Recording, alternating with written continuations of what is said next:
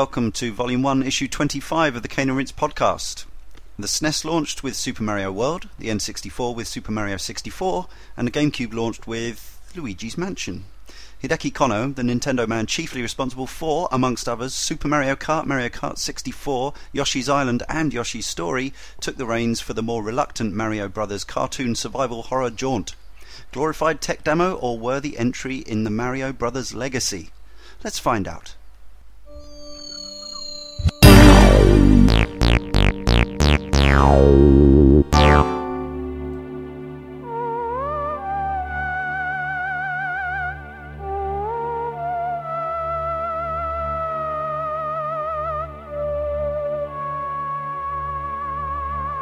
Joining me, Leon Cox, on this issue, we have Tony Atkins, Hello. Darren Gargette, Ah, hello. and from Gameburst, Gary Blower. Hello.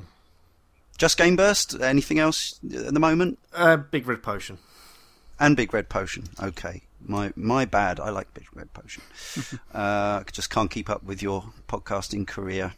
Um, thanks for joining us. Anyway, um, so Luigi's Mansion. Then uh, I went to a midnight launch for the GameCube at. Uh, you may remember it was a chain of video game stores. They just sold games, and uh, they used to be quite a big deal. Uh, and it was quite near my house uh, game. I think it was game already in 2002 when the GameCube was launched in Europe. Uh, formerly, that chain of stores was EB, and before that it was Game Zone, and before that it was Future Zone. Uh, so yes, um, this was actually the second Nintendo console I'd gone to that very same store in Western Road, Brighton, for a midnight launch. Uh, having been there for at midnight in 1996, seven for the uh, European launch of the N64, uh, which I, when I picked up um, Pilotwings and Mario. This time I picked up Super Monkey Ball was actually the game I was most excited about, and rightly so because it's still awesome, as we all discovered recently when we all got together. Uh, and Wave Race Blue Storm, which I have to say was a disappointment compared to the original uh, Wave Race 64, programmed by uh, it was a different team, wasn't it? It was NST in America rather than um, the Nintendo EAD. Is that what they? ca- It is EAD, isn't it? EAD, yeah. The in, yeah, the in-house.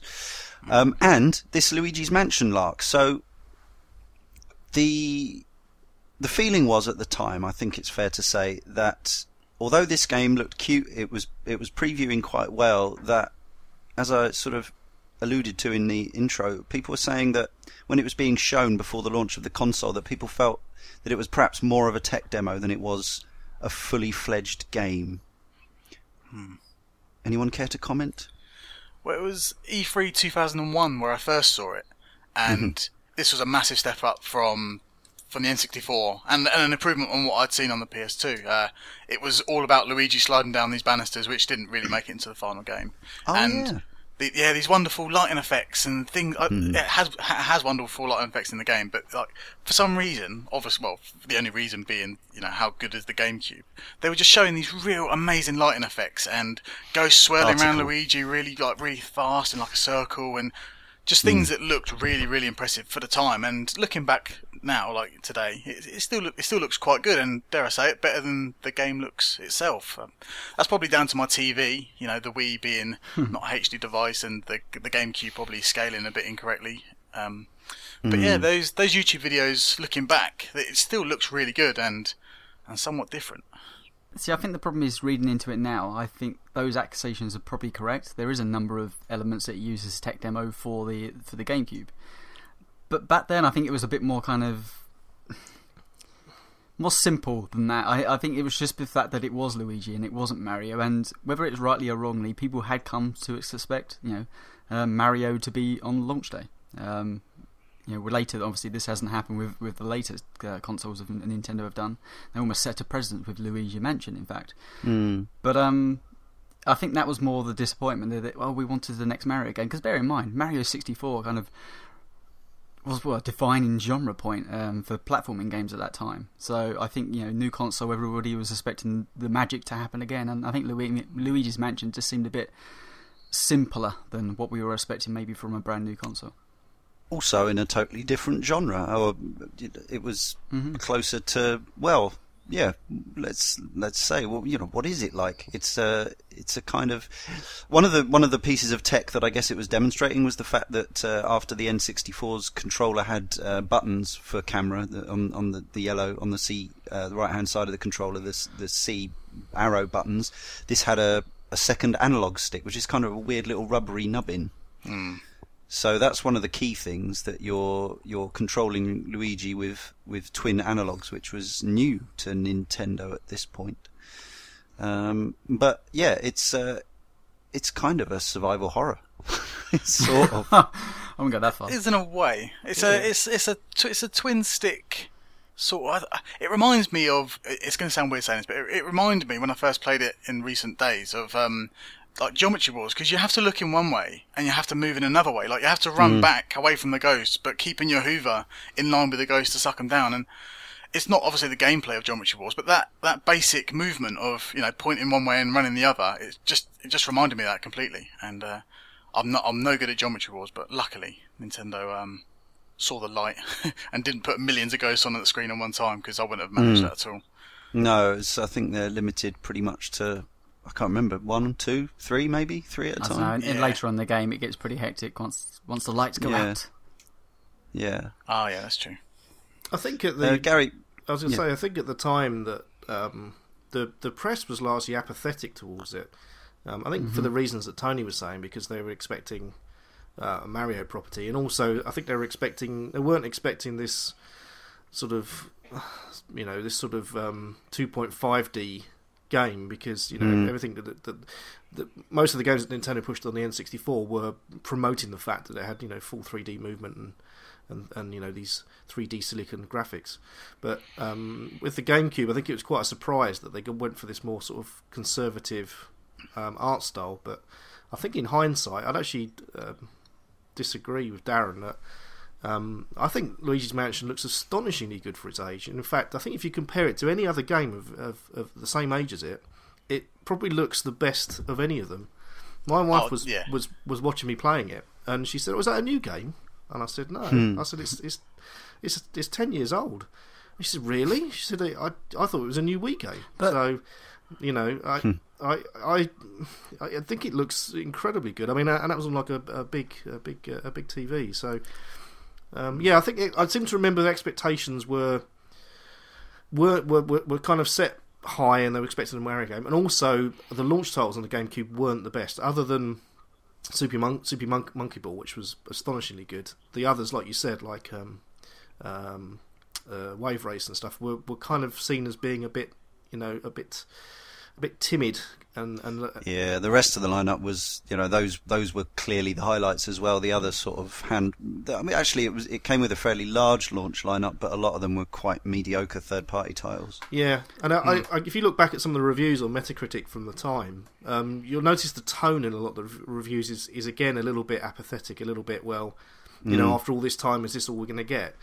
Um, Well- and I think it, there's but there- there's one or two that that I think did get it, did understand it, but a lot were just sort of comparing it to to Mario 64, and, and I think what they really wanted was Mario Sunshine. It's partly the the size of it, I think, was the the problem in terms of it getting the really stellar review scores. And uh, yeah, I- I'm sure it's I don't know what its meta score is or its game ranking score, but I'm sure it's 78. Okay, so yeah, that that sounds about what I'd expect.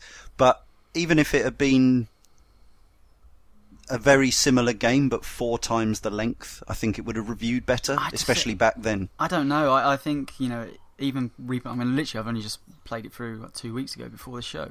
Um, I think it, it just about manages to fit within that time frame. Even towards the end, I was thinking, Yeah, yeah, I've kind of, kind of had game. enough of this. I mean, it's, Yeah. what, what is it? About eight hours, six, to eight hours. Six to eight. Well, no, About if you, six.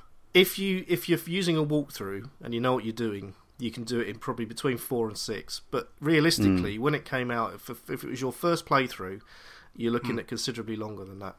I mean, it, Yeah. it you know, and if you if you you know the the whole game value proposition thing, I find a bit of a oh, nonsense. God. anyway, I would. I mean, you hmm. guys know the guys that have played Journey will know this that You know, Oh, absolutely. if yeah. you know, I would rather have a, a fantastic game that only lasts two or three hours than a horrendous game. I That lasts couldn't 20. agree more. I couldn't agree more. The point I'm making is though that review scores, especially ten years ago, were still. Mm. Oh, yeah. and, and it still happens. You still see it. it. I think less so. I think people are more accepting now that single player campaigns can be shorter and very, you know, m- much more packed with punch rather than you know sort of padded out. But, But- I think ten years ago, people after again that expectation of a of an epic Super Mario 64 size adventure, uh, and then and then they got this sort of eight hour novelty.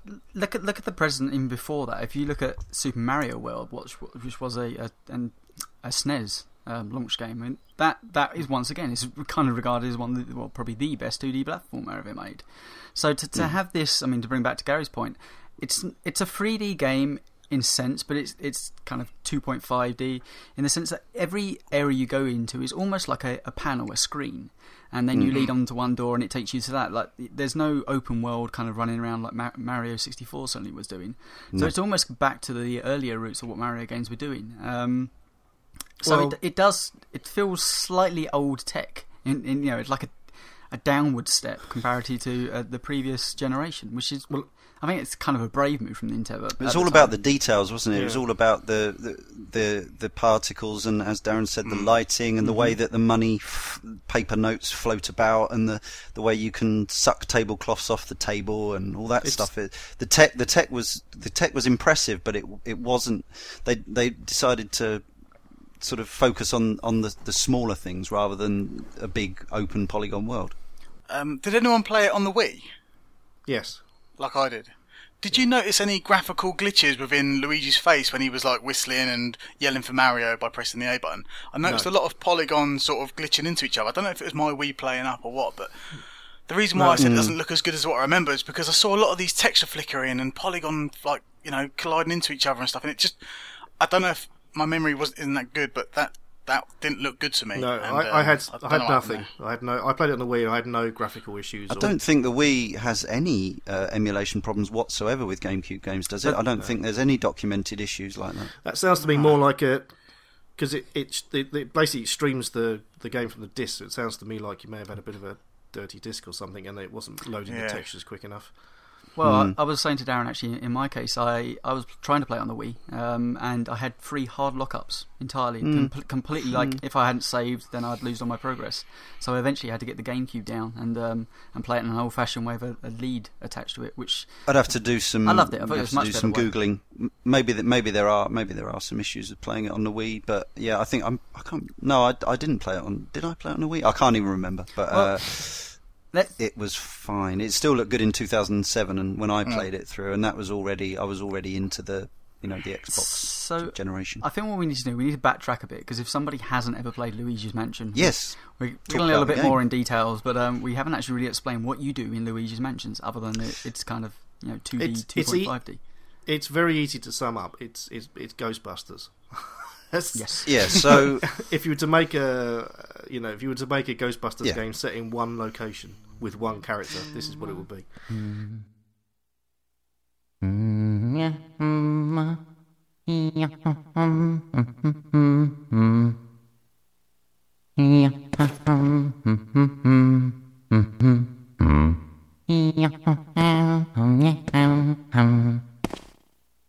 Mm-hmm.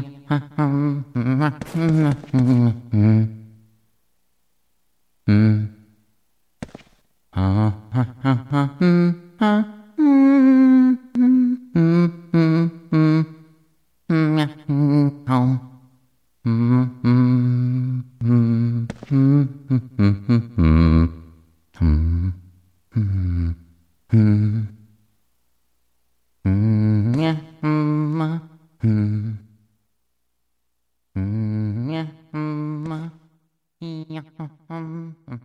So the setup is Luigi's won a prize. He get, re- receives a mysterious note that he's won a prize. Um, he's never entered a competition, but he's won a house.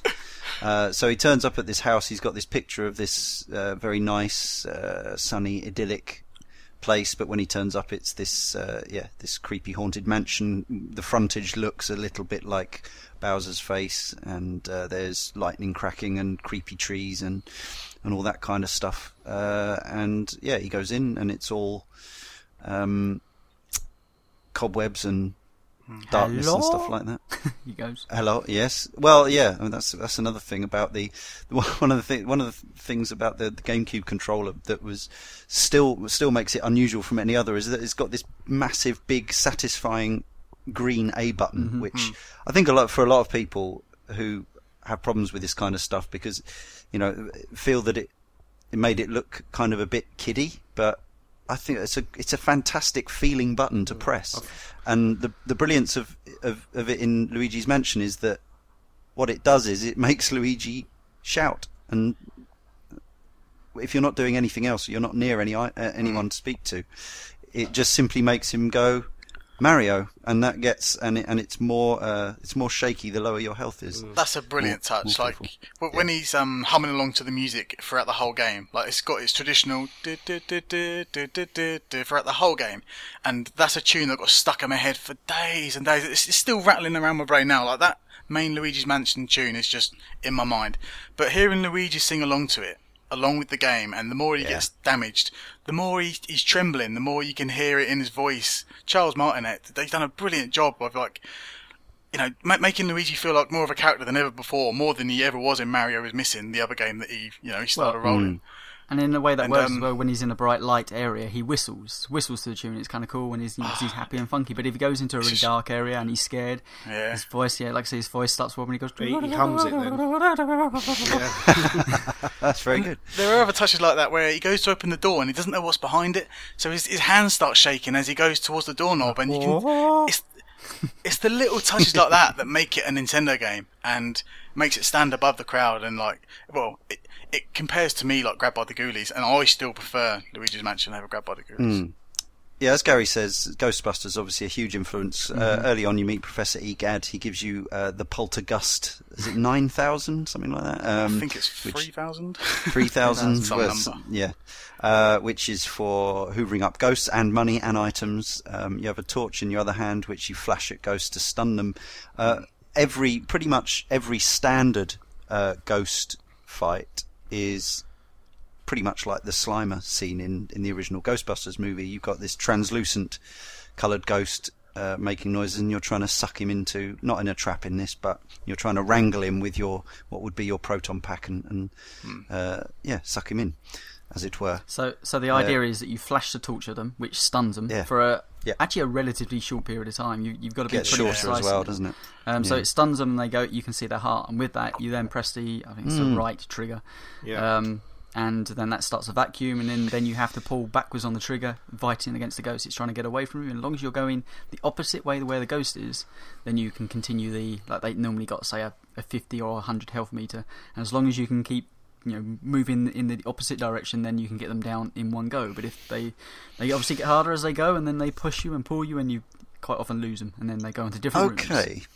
Now, here's my first, um, the first issue I had with the game mechanically at the time, and later when I finished it, is that it didn't always feel like it properly properly registered whether you were uh, actually pulling away from the ghost or not. And it seemed sometimes that it was a, it was just as you were just as well to pretty much spin the C stick to get that ghost health health bar down rather than to accurately pull away from where the ghost was, which I found less satisfying. And with some of the later ghosts, which move very, very fast, it seemed to be a bit arbitrary as to whether you kept them in your. Well, It, it's it's Suckage. It's exponential because um, uh, if you can trap if you can trap the ghost behind some scenery and in a corner, and you can put it in the opposite direction, then the health bar will gradually the speed at which it goes down gradually increases. So it, it's actually quite analog. So if you're just sort of tugging and letting go and tugging and letting go, it will go down really slowly. Whereas if you actually kind of Yeah. pull them into one area and you can kind of pin them in, you actually do it really fast. And and um, I- think there's, I mean, you know, I only sort of semi finished it um, about two days ago, and the thing that struck me, I think it's the third time I played it now, is that the um, one of the, the the things that does frustrate me a little bit is this the, the travel. I mean, I love the GameCube controller; it's my favourite controller, but the travel on the right trigger is quite considerable. So um, it's particularly it may be just because of the Wii thing as well, but it seemed to be intermittent as to when it would actually latch onto the heart. So sometimes the heart would appear, and you Yeah. and it and it didn't. That's it- what I'm getting at, really. Yeah, it was inconsistent, and I think that was more to do with the fact there's so much travel on that trigger um, Right. before it registers. And I think obviously as those controllers get older, they get slightly less uh, performance. So Yeah, it's also even though it's rubbery, it can actually be a little slippy that C stick But- because just I guess just because it's very short and uh, you can end up losing your ghost simply because your thumb t- twanged off it if you've got any sweat. and you've got about there's about three millimeters of travel on the trigger as well. So it's before it registers. So sometimes you're pulling it, and of course you're, you're just missing it every time. I, I think some of the issue as well because of the 2.5D nature of it, it's it's not always clear exactly which way the ghost is going. Sometimes you kind of see No, it, and true. like, is it forward? Is it going right? That's Um, along with Gary though, I find I found if I if I put myself in the corner of the room, the ghost would always try to go the opposite way of where I was. yeah, pull away because I from couldn't you. go, yeah, I couldn't go backwards. It would be easier then just to, to pull one single away. But the later ghosts aren't that simple. They they get very tricky, Mm. and they have this behaviour if um, if you don't really get them down pretty fast, they will. Un, you know, unhook from your leash and actually go into opposite rooms, and you end up in this ridiculous chase scenario where you have to go through two or three doors of this mansion to go to the hallway where they've gone through the side of the wall. Oh, yeah, the boos are kind of like a, another type of collectible, really, um, Hmm. because uh, you get a few bonuses at the end if you find them. well, they're not collectibles because you have to do them all to get well. At least Well, you need a 40 of them. certain number to get through that gate, yeah, but you get 15 of them just in one boss fight, so it's pretty difficult not to have got that. you do in, by the time- in fact um, this is actually one of the, the because the, the European and the US version are actually different in in certain um, departments. yeah, I this, wanted to talk about this. yeah, thi- so- this being one of them. To to complete the game in the US version, you need to cl- collect forty out of the fifty boos, which will unlock the final gate for you to, to Yeah. do the final boss area. In the UK version or European version, it's forty-five boos out of the fifty boos. But no, Hmm. I don't know if there's any any particular reason for that other than you know, making it slightly harder. So They may I have think just the new re- game plus was different as well. yeah, they may have just rebalanced it after feedback. You know, it's not an unusual thing to do, but Mm. Yeah, I mean, it came out in Japan uh, some months before we got it, seven or eight months. Uh, I'm not sure when. I guess the US got it in between times. That would have been the way back in back in those days. Um, it's also worth noting that uh, this was before uh, Nintendo started giving games uh, 60 hertz options, but it does have a full screen PAL conversion, and, and arguably, I have heard it said it actually looks better than the NTSC version because they did a proper full screen PAL conversion, so it actually has more. Uh, you know, you've got more pixels on Yeah, screen than you had in the US version. more lines, isn't it? Yeah. Yeah, Um, the thing I wanted to, to talk about, and I think we alluded to it a little bit earlier, but although it's very subtle, it, Luigi's Mansion is probably one of the first games to make extensive use of physics. So not only the Mm. physics of um, the ghosts themselves and um, and the you know, the coins and the other objects that, that and, and particularly the, the dust and the uh, and the and the, and the banknotes that you can suck up.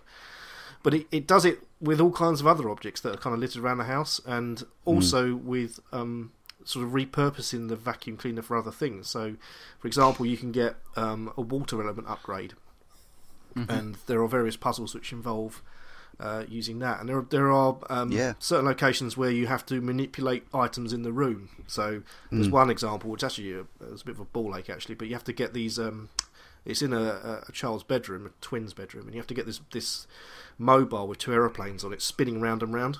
So the way you do that Oh, is to is to suck one side and then try to get it Mm. to spin. Oh, yeah. So there's there's various little clever puzzles like that that are Mm. useless. And I, and that was the tech they were showing off rather than the big open vast open Indeed. world tech. It was like, right, this is what the GameCube can do. And if, in many ways, the N64 it was couldn't. It was a preview of what was to come. Because if you think about what we the, the the big difference really, other than slightly shinier graphics between the the end of the N64 PlayStation era and the PlayStation 2 and beyond era, has been physics. Physics have been a fundamental part really of everything from you know Half Life through to you know, pu- uh, basic, you know, simple puzzle games, you know, on, on your iPhone, like Angry Birds. It, it's and it Absolutely. you kind of feel that Luigi's Mansion, although accused of being a tech demo at the time, was almost like a um, a pioneer in showing that you could actually integrate all of these different uh, um, concepts within one game and in a very subtle way and build something quite unique from it. Um, it's interesting that actually this conversation is coming around again because although obviously as we reach the end of these uh, the the current gen of consoles life cycle, there's there's increasing talk of the power of PC graphics in, in relation, but because the the actual leap in graphical fidelity is getting less, uh, the the things that high-end PCs can do now with PhysX and stuff. Like if you, if you look at the say Batman Arkham City, the, the, the difference between the console and PC versions, the the higher res graphics and frame rate on the PC is nice, but the thing they've added is lots of uh, interactive swooping paper and stuff like mm-hmm. that that gets moved around, which is which uh, the, the, first time I saw that video of the PhysX version of, of Batman Arkham City with uh, with Catwoman uh, in having a fight in a room with loads of banknotes was Luigi's Mansion. I was mm. like, wow, Nintendo did this ten years yeah. ago. you know, not to the same degree, but There's more um, impressively in some ways. There's a definite satisfying feeling when you uh, when you latch on to a piece of material that's on a, over a mirror or underneath like a bookcase or something, and you grab it, and there's that tension between you mm. and the the on-screen rag. Yeah. And there's a, there's a there's a definite pop when you pull it from underneath the thing, and you're like, oh, that, how does that work? How is that satisfying? Like, how is it? The sound the sound is great, of course, um, but yeah, and and the, majestically enough, they put in uh, a, a, big banquet dining table where you can mm. indeed pull the tablecloth yeah. out from under the plates and food. Open up shower curtains as well. To yeah, there's lots of yeah. as Darren says, lots of posters, well. and some of the posters you really have to fight them to to, to peel yeah. off the mm. paper. Yeah, they're really sort of they're almost like um, rubbery, sort of elasticy yeah. feeling. But and but they change, don't they? They change like it will say yeah. like the monsters or the monsters, and you pull it so hard and you let go at the right time, and it flips to boo and it says "Get out of here," and it yeah, hurts Luigi as, as the person, and it's just like that's a, such a that's a Nintendo touch that you don't really see anywhere else.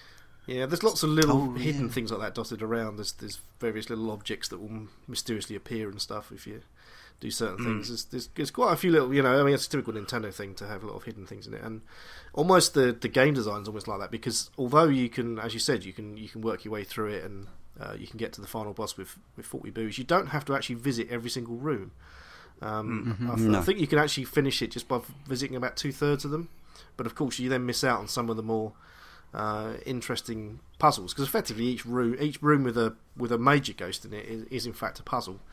Uh, mm. uh, and there's various. Yeah, the pit portrait ghosts are mini bosses and puzzles yeah. wrapped into one, aren't they? Yeah, yeah. you know they they vary from simple switch puzzles to sometimes you know really quite complex ones. So in particular, there's um I'm trying to remember his name now. There's a really fat guy. He's basically like Mr. Creosote. Um, yeah, mm-hmm. and you could actually walk through that room and not even realise he was there because he's invisible to start with.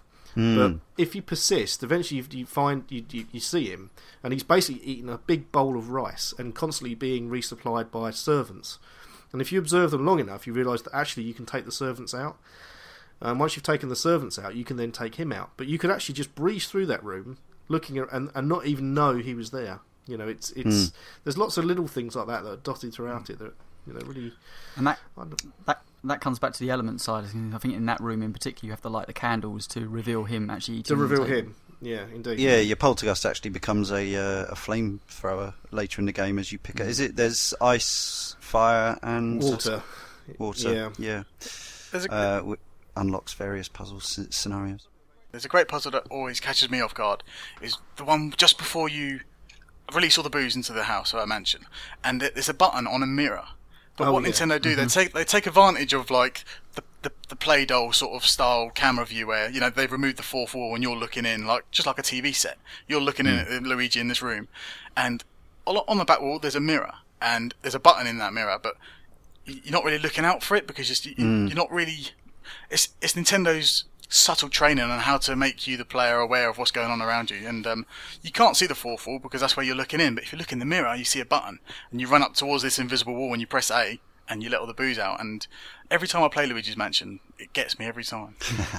every time. that reminds me of the. Uh, the the the Lakitu moment in Super Mario 64, where after several hours of gameplay, you run into a room, and you remember that you saw little Lakitu on his cloud in the intro, and he's been following mm. you the whole time. it's amazing, still it's amazing. Great. Yeah. Um, how describe for the listeners who maybe haven't played this or remind us uh, how do you, how does Luigi take damage in this game? Um, a couple of forms. If you're fighting the ghosts, then um, or the boos or whatever it may be, if you do actually don't get them in, in one go, then you can trip over, and that takes a little bit of damage off. But they, mm. they drop um, mushrooms as well. They drop shrinking mushrooms, purple Yeah. mushrooms. Oh yeah, poison. But um, from the lost levels. more than likely what will happen if, if you say there's two or three ghosts in the room um, it's all about the management of which ones are going to attack you first if you get that management slightly wrong then you'll get attacked by one or the other if you can't turn around and put your torch on they hit you and they do relatively little damage but if, if there's five or six ghosts in the room which they can be then that becomes quite a, a hard management of just sometimes just shining the torch just to make him go away and then capturing that one and hoping you get it in before the next but um yeah, it, there is parts, certainly in the later half, later half of that game, where it does become quite hard, and you do actually drop down in health. But like all great Nintendo games, there's always um, extra hearts that can be found by sucking vases or opening box, or you know, doing like they say the lantern sh- lampshades or or something like that. You can actually pop a heart out and then top your health back Mm. up. Yeah, another game uh, that I always felt this was probably influenced by um, is a relatively obscure Data East coin op called uh, Tumble Pop from the early 90s. It was very much in the mould of um, Pang or Pomping World or Buster Brothers, however you know it. It was a single screen game where you, uh, in, the, in the style of many in uh, late 80s, early 90s Japanese coin op, where you could play one or two players. Um, uh, they were kind of ghost hunters, and they had a backpack with a sucking implement on. You could suck the uh, the enemies in, and then um, and then pop them out again as uh, a weapon. So it had a very similar sort of uh, feel and mechanic. Obviously, this was 2D and it was sprite based, but I do wonder if uh, some of the Nintendo in-house people were, knew that game. Worth looking up on YouTube. Hmm. It's um, it's a definitely unique game. I don't think I've played a game like it since. Um, I, I, the only one, the only one I could think of is sort of Vessel in a way. Like it's a, it's a guy who's sort of in a in a place like a two D sort of place, looking at creatures with his backpack. Uh, it's it's a unique game, and the only one I'm sort of compare it to is Luigi's Mansion Two, which is obviously for the 3DS. I, I couldn't give you a comparison because when I played this game, I after about three hours of frustration turning off, I went and played Luigi's Mansion, and that's Alan Wake. The mecha- mechanically, Alan Wake and yeah. Luigi's Mansion are the same, but actually, Luigi's Mansion is mechanically much better. Uh, if Mm. you play them side by side, um, it's much more satisfying and immediate. But essentially, That's- Alan Wake is just Luigi's uh, Mansion with guns. I certainly did when when I, yeah, it's absolutely right. When I did play Alan Wake, and I did really enjoy uh, the combat in Alan Wake myself. I did really like the the uh, the feeling of um, blasting the darkness off the the Taken, um, and especially with flares and stuff, really satisfying. But uh, the the extra satisfaction that comes with the the rather more uh, violent methods that Alan Wake uses, as opposed to the very you know Nintendo and family friendly sort of way. But having said that, am I the only one? Is it just me, or is Luigi's Mansion actually quite creepy? Yeah, it is. Yeah, it is very creepy, Hmm. particularly some of the later later levels and stuff. Um, Like the baby and stuff, Yeah. and the noise Oh, it makes, and the noise the ghosts make and stuff. I actually find it scarier than a lot of serious adult survival horror games. the boss fights in particular are definitely the the, the, the freakier moments for me, and Mm-hmm. it kind of reminds me of um, when Simpsons do the Treehouse of Horrors. Like it's all nice, like Simpsons, you know, people like, like Mm. happy, and then it goes all weird and trees out, and it, it's really good. Don't get me wrong, but these boss fights in Luigi's Mansion remind me of that, where you're suddenly walked into like you're basically a tiny Luigi in a cot for the first boss, and he's launching these rocking horses at you, and it's a big baby with a rattle, and it's got a horrible rattle like every time he shakes it. And Yeah, yeah, yeah. Oh yeah, the the contrast of you know little happy Luigi wandering around a mansion, sort of scared, to him being terrified out of his wits against this massive baby. It's um yeah, it's really creepy. It kind of goes all Alice. Yeah, there's a Yeah. bit. There's a bit of Alice in there. Another game that it reminds me a lot of uh, is the PS2 game by Capcom called uh, Gregory Horror Show, which tied Yes. in with a, a Japanese uh, anime which I never saw. Um, but that was also a kind of cartoonish survival horror. Uh, but it it was it, it that really revolved around sort of time based puzzles, didn't it? Um, that would be a really interesting game to cover on, on this actually because not many people have played it I don't think and, and it was really interesting. But it has that similarly unsettling atmosphere while ostensibly being cute and you know charming Also, I, I think the the whole later half of the game, actually, it was probably the last quarter of the game. Um, there, there's a scene. I, I- you know, spoilers as much as we can do on this. Um, the the lights go out, um, and obviously you, you spend most of the, most of the game trying to put the lights on, so you can actually walk through the rooms and actually not be attacked by ghosts. Um, And that's the whole idea of basically every single room is that you get rid of all the ghosts and the lights come back on, and that room's safe. Well, there's an incident in, in the game, lightning strike, and all the lights in the house go back out, and you have to get from one half of the house to the other and do certain things. And every single room, there is a bunch of ghosts in, and it becomes you, you can't fight them because there's too many. So it becomes a, a, a, case of just running from one door to the next. Yeah, it's like a mini Silent Hill for about five. Yeah.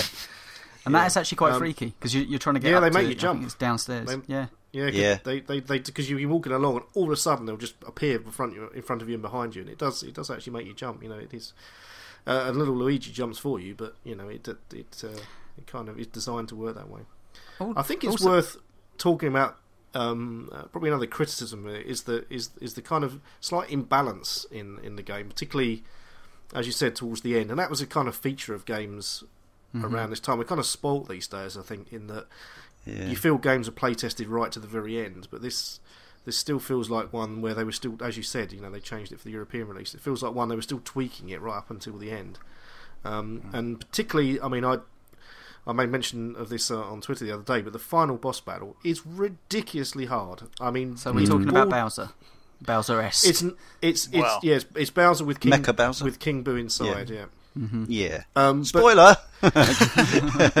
but um, throughout the the rest of the game, um, most you know some of the some of the, the portrait ghosts and some of the boss battles are tough. I mean the the the um, portrait ghosts, the the three clockwork um, portrait ghosts in particular, that's a really tough one. But the um, when you get to Bowser at the end, you can literally take two hits. You know, if you've got a hundred health and Bowser gets basically breathes you in, it will take off almost forty damage, spit you out, and then breathe fire on you. So you drop from hundred down to forty on the first hit, and if he gets you again, that's it. And it and you, it it and the, one of the problems is that if um, because again similar to games of this this sort of period, um, there's no autosave or anything, so you've basically got to resume from wherever you last saved it, which is invariably in the entrance with Toad, which means you've then got to traipse all the way back down to the basement to then do it all over again, and um, yeah. it drives you mad. I remember the time I gave up on my the first time I played it. Uh, around the time I bought it was the I think it's a roof fight with a very spiky. Yes, Boo, yeah, they, it's all yes. You have to you have to freeze the small boo, the small boo, That's and right. suck them up. But when you get down to the last couple, they're so small that they don't ever hit the spike. So you're just going round and round and round like a Benny Hill That's right. Yeah, Yeah, that's that's when I gave up the first time. But when I went back to it, it was actually uh, it was the imminent release of Super Mario Galaxy for some reason that made me go back to think. I, I thought, bloody hell, you know, this this is ridiculous. I still haven't finished the last um, sort of major uh, Mario game or Mario related game. Um, so I, I did go back. I did persist. I did manage to to complete it. Um, we'll, we'll talk a little bit about what happens at the end of completion. But one thing we haven't yet talked about, which is absolutely fantastic, is the Game Boy Horror. oh yeah. A stroke of genius, that is. Yeah, so Professor Egad, as well as giving you your, your the Poltergust, which he entrusts with you to clean up the house of ghosts, so that you can take it over. It also, I can't remember at which point it becomes apparent that uh, Mario's trapped in there fairly early on. I think. Um, you actually get a glimpse of him at one stage, don't you? When you go into is it downstairs toilet or something? down you a well. a wall. Yeah, you climb down, Down a a well, well, that's the it. garden. Yeah, and you look through a, a little hole and you see that he's uh, he's become frozen in a painting. I think. Yeah. that's right. Yeah, not for yeah. He's in, he's behind a painting. He's alive and he's calling for his uh, his brother. Okay. Uh, but yes, so Professor Egad gives you a Game Boy Horror, which obviously looks just like a Game Boy Color and has a similar logo. Uh, it actually, it can, it's uh, it's your kind of what in, in a modern game it would be your PDA, or if it was GTA, it would be your mobile phone. Um, you bring it up, and uh, it's got a map which is very sort of Resident Evil esque. Uh, shows you locked doors and rooms that you've cleared, rooms that you haven't cleared in different colors and things like that. Uh, it shows you your treasure. Ama- the amount of uh, Total, yeah. gems and treasure and cash that you're you're racking up. Um, is it broken down into notes, coins, and gold bars? Uh, and rubies and diamonds. Between each act, you've got a, a score of all of the different types of items you collected, but you don't know how much they're worth. And at the end of each act, they get cashed Yeah. in, and then they get a, Yeah. you get a cash value, and that all contributes to a final score in the game. Which, um, Yes. yeah, we'll talk about that later. Is your final rank. yeah, and that's that is actually what the, the the game really is, as well as the experience of playing it. It is about trying to get as many, uh, as much money together as possible. Um, yeah, we'll talk about the breaks between acts, but the the Game Boy Horror uh, also allows you to look around in first person mode. It features Um, a in s- DSi camera. Yeah. Yeah. That's right. Yeah, Game Boy camera. Yeah, Yeah. yeah, it's attached Game Boy, can- not DSi. No, no, it's, no, it's, it's, no, no. I think it, it's almost like a precursor. That they were looking at designs in the future. Like, yeah, eventually we're going to make a Game Boy of this. Well, no, because it was based on the Game Boy camera that had already happened. Yeah. Okay. Um, yes, so it, it has a camera. Um, you can look around in first person, but it's very, very low res. It's sort of I, d- I don't know whether that was just a technical concern or whether it was meant to be mimicking the, the, the relatively low res, low color screen of the of the Game Boy Color. But um, I assume one thing. I, I, I guess everybody finds that th- what happens when you look into a mirror. hmm Yes. Yeah, that's like what. th- Does it ever explain that to you at all? I can't Well, remember. I don't think so. They're warp gates. They t- they just take you back Yeah. to the entrance hall, but n- no, it never does. It. I think uh, Toad says at one point um, you can use it because you know there's a mirror in the entrance hall, but it's not obvious because when you use it, you just end up back in the entrance hall again. So it's not obvious what Yeah. you did, but. Um, later on, you realise you can use it all around the mansion to get back And- to the beginning to save save your game, Basically, It's a cool touch. It's a shame they didn't allow you to transport around the mansion. I know it's not a very big mansion, but like Gary said earlier, when you die on the final boss, it would, Yeah, would have been nice travel. to have yeah fast travel just to that bit. Yeah, I mean the third floor is is, is the worst because you've got to traipse up. You know, it, it takes a good sort of almost two minutes to get back up to the rooms on the very top floor. So I, I actually think there's a, there's a number of reasons for that. I, um, the game was something very different before it ended up becoming Luigi's Mansion. There was different versions of it, and I think it's a leftover from one of those, which I'd, I'd probably get in a bigger section later of where you know the Mm. history of the game itself. Um, also, if you if you notice in those mirrors, they they don't actually reflect the entirety of the, the world. They actually just reflect your No. sprite.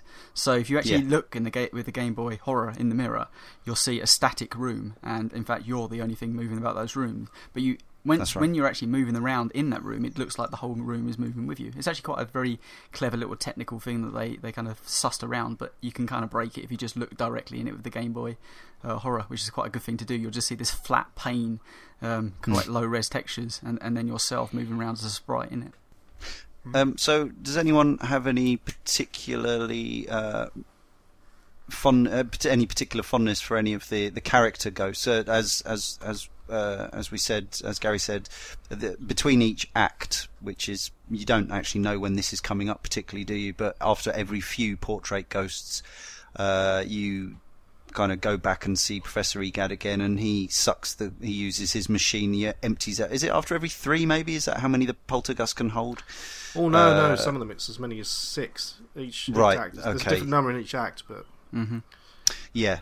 Okay. So yeah, and uh, he empties your Poltergust in a in a, a, a bit like the way they do in Ghostbusters, empty the traps into the containment unit. Um, only in this, they then go into the uh, gallery, which you can go and view.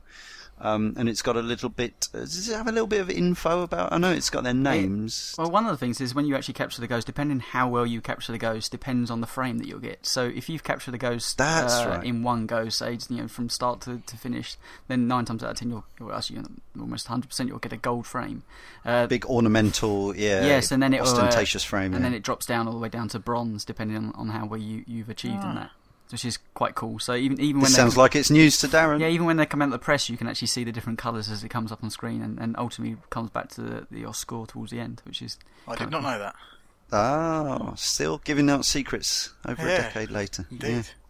Yeah, I I really like the the woman in the music room who Mm. I, I only like it because they play the Mario Free music and quiz you. Yeah, on yeah And- that's that's a that's a classic moment. We've got to mention that. But it's, it's it's selecting the instruments and listening to it piece together a Mario tune bit by bit, and you're like, oh, hang on, I recognise that. And then you press the xylophone, and then you know it all links together. And then she's like, "What's that from?" And you're like, "Well, obviously it's Mario Free because you know I'm a massive geek for Mario." And um, yeah, it's just it's just really satisfying. Um, but there are a lot of bosses in there that I, I really, I, in fact, the whole game for, throughout until the, the final bit, I, I just found it a complete joy. Um, I quite like the dancing couple.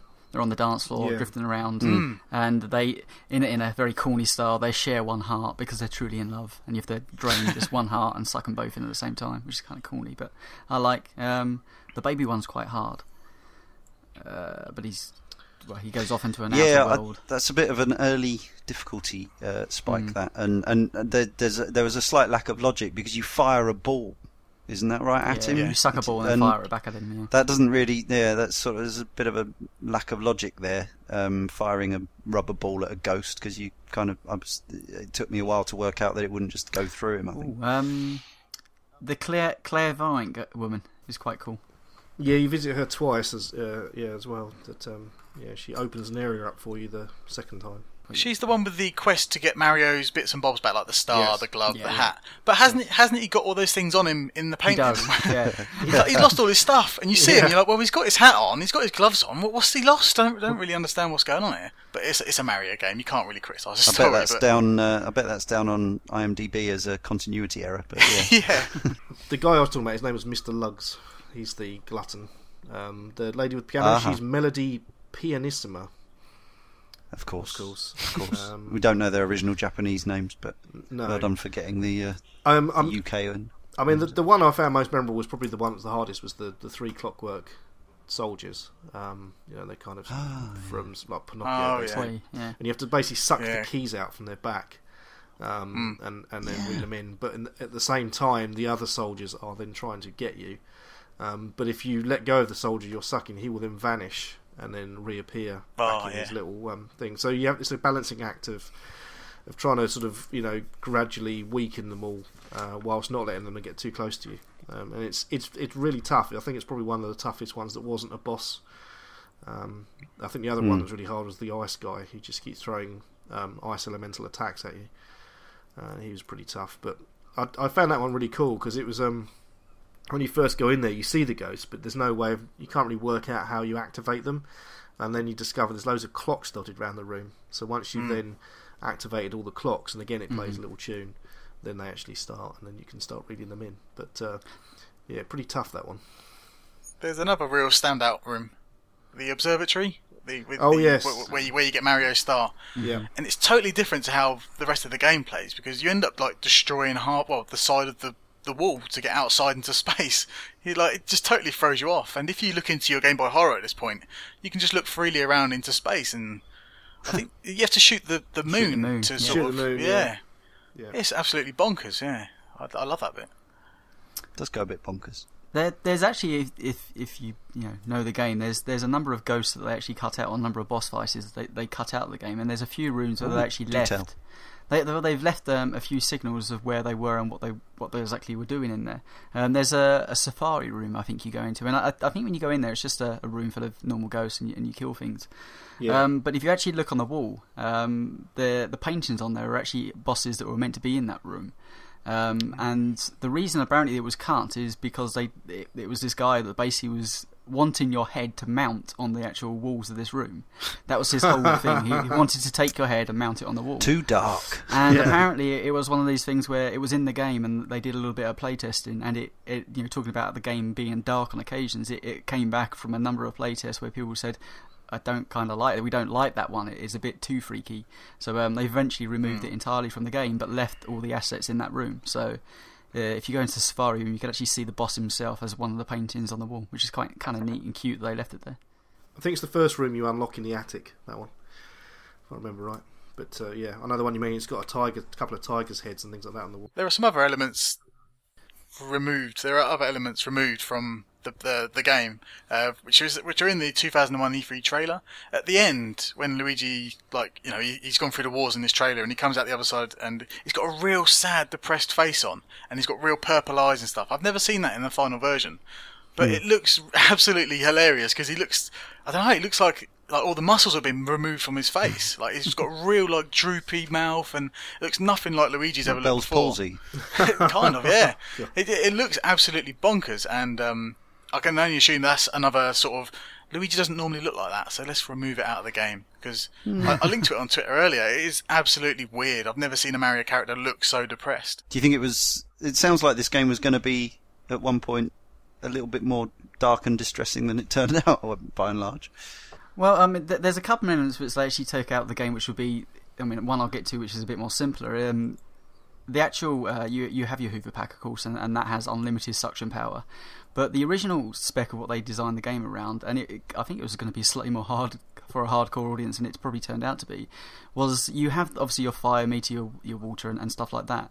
That was actually an element of what they were going to do with the game. That your your vacuum only had so much power in it, so it would add a time element to each ghost that you would do. So, um, you know, the the suction would see this bar go down rather rather like when you spray the water, the water would go down in the amount of quantity. You'd only have so much time to suck in ghosts, and once again, they deemed that as a bit too difficult for the player kind of base they were looking for, and changed it into these more elemental stuff to kind of have that aspect in there, but not quite as you know, every single encounter that you you come up against, which I think was probably a wise move. I, you know, we all agree.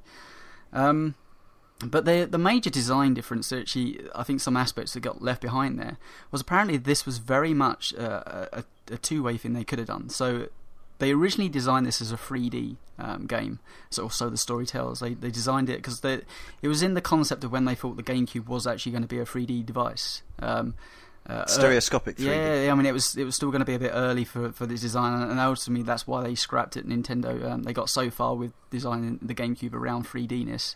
Um, and this game was the lead in, in that plan, know, that that push, which is when you think about it, uh, Luigi's Mansion 2 is Luigi's Mansion 2 3D. So eventually it comes Mhm. back in Mhm. its the form where they were probably looking for it once to be. So um, I think you know probably the 2D 2.5D aspect of that you could probably see that popping out in, in, in 3D Well, that, quite well. that So- to- totally explains the 2.5D because that's that's Yeah. the sort Mhm. of perspective you need for a 3D game. That's why Super Mario 3D Land is the same. Well, and Mm, you imagine mm. chasing the ghost. The ghost was slightly coming outside of the, almost like outside of the walls. I mean, who knows how they would have implemented it, but that was the idea around the game. That ultimately was scrapped, and, and probably does have a, a bit of design choices. The other major one, um, and this probably actually explains Nintendo's thinking at the time, is that it was actually meant to be similar to Majora's Mask. Um, the the whole i- the whole concept of the game was that you were going to have 24 hours to rescue your brother. Um, go from room to room, um, suss out the puzzles like Majora's Mask, and when the day was over, um, you lost all your progress, but then you would know exactly where you'd been before. I think that's probably where the mirrors started playing in, in because the mansion isn't huge, but if you're on a, a, you know, a strict 24 hour time Yeah. limit, you would probably wanted to get back to places So quicker it than would have than almost possible. by design been a speedrun game. yeah, And that totally um, that that totally explains the axe as well, because uh, I think even when you're talking to uh, Gadd at one point, he says, "I'll uh, I'll see you back here at the end of the day." Yep, he does. I- Actually, I when you complete the game, um, it even says, "Well done, you managed to do this in a single day," which is obviously left Yeah. over from Left Uh, over. yeah, so that design. totally explains why there's four acts. It's, it's basically the six hour slots within a day, isn't it? So Mm. yeah. So, Okay, yeah, I- there, there's definitely a tech demo. You know, this game obviously was a tech demo for the GameCube. The GameCube, it being a 3D device at the time, and you know, ultimately didn't make that, but they weren't going to scrap the entire game around that, and then somewhat of a carryover from the N, you know the last of the Zelda games on the N64, um, which was a clever design choice. Probably not to go with that, but um, That's not a bad thing because some of the best games ever made started out as tech demos. I mean, take Grand Theft Auto 3, that was originally Mhm. a tech demo. So, I mean, you know, that's Mm. uh, that's not a bad thing because it shows it's it's really piling in on the innovation, you know? Yeah, Wave Race 64. Yeah, that's another one. There are there are probably plenty of others. I was going to say, speaking about the, the 3D effect and how the GameCube is meant to be a stereoscopic 3D machine, um, it, it makes sense. Like, like we said earlier, the 2.5D camera angles. But I had struggled. I, I had struggles. I struggled to shoot um, the balls of uh, wool or yarn at the uh, the Oh. old lady in a rocking chair because Yep. I didn't know I didn't know how to relate Luigi in this room to the ghost and yeah. the 3D effect would r- work really well because obviously you could see the ghost is in front of Luigi and Luigi's behind like certain bits and bobs, and I think a 3D effect would help this game um, in terms of gameplay. Dramatic, uh, well, not dram- not dramatically, but you well, know, you'll would find improve out somewhat. soon enough. But yeah, I mean, clearly, Yeah. they, yeah, they, they've re, re, well, what's the word? They kind of re-established the idea for, re, yeah, Yeah. for for Luigi's Mansion 2, which makes me really excited to play Luigi's Mansion 2. Actually, now that you know, it's almost like the dream of what the original idea of this game coming through. There's Hmm. also a couple of other weird ones. Um, I, I seen this actually on a YouTube video. I, I didn't do it myself. Um, if you in in the baby's room, if you zoom in on the camera on one of the baby's photos and you you know you zoom in and press A, that it allows you to do a dialogue. It actually comes up and says, um, "It's it's something about no no way, man. That's not my style." Um, which is kind of weird and horrible and freaky at the same time. Like, not not what's my style. It's it's like it's odd things like that. And there's there's plenty of secret rooms where you you got mouse holes in the floor. In fact, there's there's Yeah. cheese located all over the place. Um, Yeah, what is that all about? Well, if you if you if you zoom in on the cheese of the camera, camera, then um, a little golden mouse shoots out, and you can suck Hmm. Yeah. the golden mouse, and you get lots of cash, and that goes towards your end score. Um, Oh, and I the holes are, are quite often linked to um, the secret rooms that you can unlock, Hmm. which Which really is- annoy you on your map if you don't know where they are. Another thing that may have been left over from this early, sinister, slightly messed up version that perhaps existed is the fact that whenever you open a chest, he goes, "Ah, yeah," and humps it. He's quite clearly having sex with opens. It is a bit odd. oh yeah.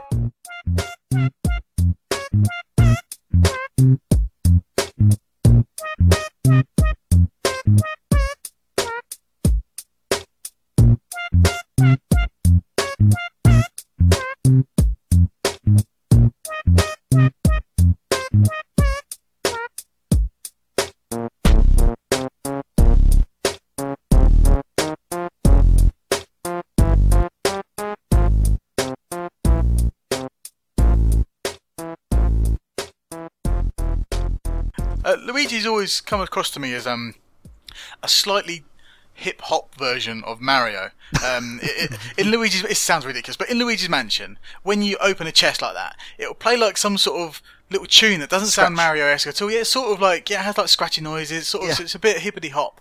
And someone ages ago when we were playing like N64 and stuff, someone pointed this out to me with the first Smash Bros. that Luigi is slightly gangster, and ever since then I couldn't help but no, I couldn't help but notice it. He's got he's he's a, he's a cooler version of Mario, and anyone who's listening now and you see Luigi in a game like Smash Brothers Brawl Melee and stuff, when he wins, he has got some moves. I tell you, he is Right. he is wiggity, fantastic. Wiggity, wiggity, whack. Um, the only thing this really doesn't follow through in uh, in the Superstar Saga games, where Luigi is basically a lovable sap. Yeah, in in those Mario and Luigi games, everyone just rips him into shreds. it's hilarious. Yeah. uh, I'd like to do a show on that trilogy at some point, but uh, we'll see.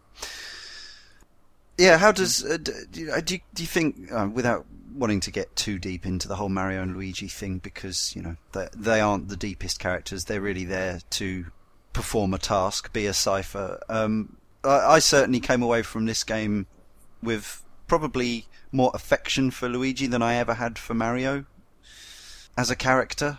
Just Yeah. as in, he's quite, you know, he's you can empathise with him, whereas Mario's sort of never-ending, boundless energy and go-getting, slightly stereotyped Italian ways didn't really, you know, I love, I adore the Mario games. I think as games, they're some of the best games ever made. Um, you know, as a series, it's been insanely consistent with only a few errors, uh, sunshine and things, but um, Mario himself has never really done it for me. As as even though I must have bought, you know, maybe forty games with him in or something like that, maybe more. Yeah, I think as a Um, character, he's too simplistic. I think. Yeah. I mean, I, I, I'm the same. I mean, my, you know, I, I my favourite characters are Wario, Wario and Luigi, and um, I think Mm. they're they're you know they're three dimensional characters in in, in as More so, as yeah. well as far as you know this this type of the property goes, um, because uh, particularly I mean Luigi and Luigi's Mansion. I mean, he, you know, you, you said he he's he's regarded as a lovable fop, and in many ways he is throughout this. You know, he he he, seems quite childlike at times, but then he's also very brave and, and earnest and and you know mm-hmm. wanting to save his brother. Whereas you find in the Mario games, it's just kind of you feel that Mario's a bit like Sonic. He's just he's Yeah. a dude and he's going to get to the end no matter what, and it and it doesn't really His matter. key attribute, as with Sonic, is determination. Yes. and that's and you know that's admirable and everything, but it doesn't make for a very interesting or realistic person. It's quite brave in in a, in a way from Nintendo even to to put Mario in a position where he's essentially become the princess of this game. You know, he's the one who's been caught by uh, Bowser. Well, he's not King Boo, isn't it? But you know, he's been caught by somebody, and it's down to his brother to rescue him because it's not something that ever really happens in any other of the Mario franchises. I, I mentioned it earlier. They did it on the SNES with Mario is Missing, where you play as Luigi looking for Mario in in a time traveling game. But yeah, you don't really see it since. It's, al- it's always Daisy or Peach. Yeah, I was, I was very interested to look at uh, the head designer um, Hideki Konno's work. Uh, you know, everyone always rightly associates Mario games with uh, Miyamoto, but Kono San has had a lot to do with a lot of Mario games. He was the, I think his first project for Nintendo was the main designer on Yume Kojo Doki Doki Panic, which is the game that would become worldwide Super Mario Brothers 2. Um, he then worked on an ice hockey game for the NES, but then he was assistant to Miyamoto on Super Mario Brothers 3. He uh, was the map director on Super Mario World. Um, he directed the excellent SNES conversion of Sim City for Nintendo. Very good. Uh, Super Mario Kart, Su- Super Mario World 2. He was basically the main man on on Super Mario World 2 Yoshi's Island, which is just a phenomenal video game. Um, both the first two Mario Karts, then Yoshi's Story, which was uh, an interesting game, but ultimately probably disappointing. But certainly, again, another one perhaps worth talking about. It was misunderstood, rather like Luigi's Mansion, I guess. Um, yeah, and then he went on to Wind Waker, Nintendogs, Mario Kart DS, Mario Kart 7, Mario Kart Wii. Uh, you know, th- he's a producer now rather than a director. But this is a guy who perhaps is exists. You know, it's not it's not an everyday name. I had to look him up myself, but you look at his track record and crikey, you know, this is a guy who is very much, you know, up there with with Miyamoto and has worked alongside Miyamoto a lot. And it seems a bit unfair that he doesn't doesn't receive as much kind of credit credit praise. Yeah, I've never heard of him before, and he sounds like an unsung hero. Do you know what I mean? He's um, It's quite a softography, you know. yeah, definitely. That's just the way Miyamoto wants it. Yeah, he's massive ego. I developed everything, everything Nintendo. So yeah, um, the the end game and, and the new game plus. So uh, one of the the key thing once you've got past that aggravating final boss, if you do, if you can, if you can manage it. I certainly remember uh, when when I saw Gary uh, tweeting or posting the other day that he was having a bad time of it. I, I you know I said from this is from four and a half years ago that I did find it. I remember it being aggravating and. Uh, I think Gary said yes, understatement. I do remember having to go back a few times. I think you have to. I remember a lot of hiding behind a pillar Yeah. and just mm-hmm. lear, just learning a pattern, learning a pattern until I could do it. It was one of those games where I just decided. I think when when when we talked before about Heavenly Sword, it was a similar thing. I was just like, I got to the end boss. I'm going to have to do it now. I can't, even though it's going to drive me a bit insane. And I even found myself in this situation this time through, knowing I'd forgotten in fact, in fact the end boss was going to be particularly difficult, and um, you know I'd, I'd been playing the game for a couple of nights, and this was the final night. I needed to get it done. I was just like put it to bed and, and move on. So on a work night, I was still up at half past one in the morning, died three times in a row, Ah, and it was getting on for two o'clock, and I was like, I need to do it this time. I have to be up for six.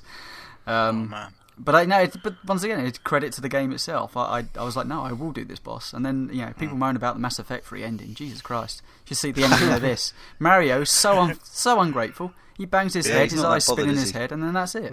Sheesh. yeah. I was like, But the- "Ah." he's now got two caps, four gloves, and four pairs, of, uh, two pairs of shoes. yeah, that was it. and no, and no mansion. Uh, but the thing I wanted to mention was the, the, the fact that you, you you get to keep the house, don't you? And the Well, amount of money you- you've You build a uh, new one, raised. basically. Oh, that's right. Build a new one. Yeah. Okay, yeah, yeah. Uh, where the other one stood, I guess. Yes, yeah. Gadd builds Yeah. it for you. Yeah. That's right. Okay, and the amount of uh, money, coins, treasure you've you've managed to And snaffle throughout the game Once, uh, dictates the graphical splendor of your yes. of your mansion. I don't know how many there are. Is it just three, or are there lo- no, I lots? think I think they do actually go down to almost it's like just a s- tiny building. Um, yes, there's F. I think the they they're ranked A to, A to F, aren't they? So mhm. But Th- six different. yeah. Yeah. Unf- unfortunately, the annoying thing is in the European version, you can't actually get rank A on your first try.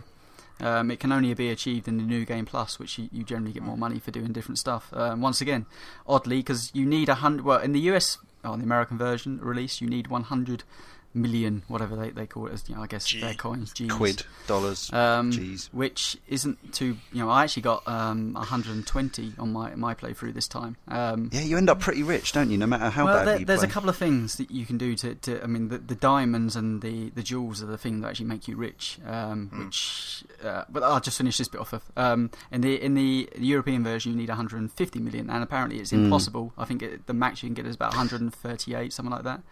An entirely deliberate and cynical move to extend the life of the game. Well, new game plus, yeah, to go through a rank. They, Yeah. they change a couple of things up in, in that mode. Um, do you know the the boo fight we were talking about, where you have to make the boos slightly smaller.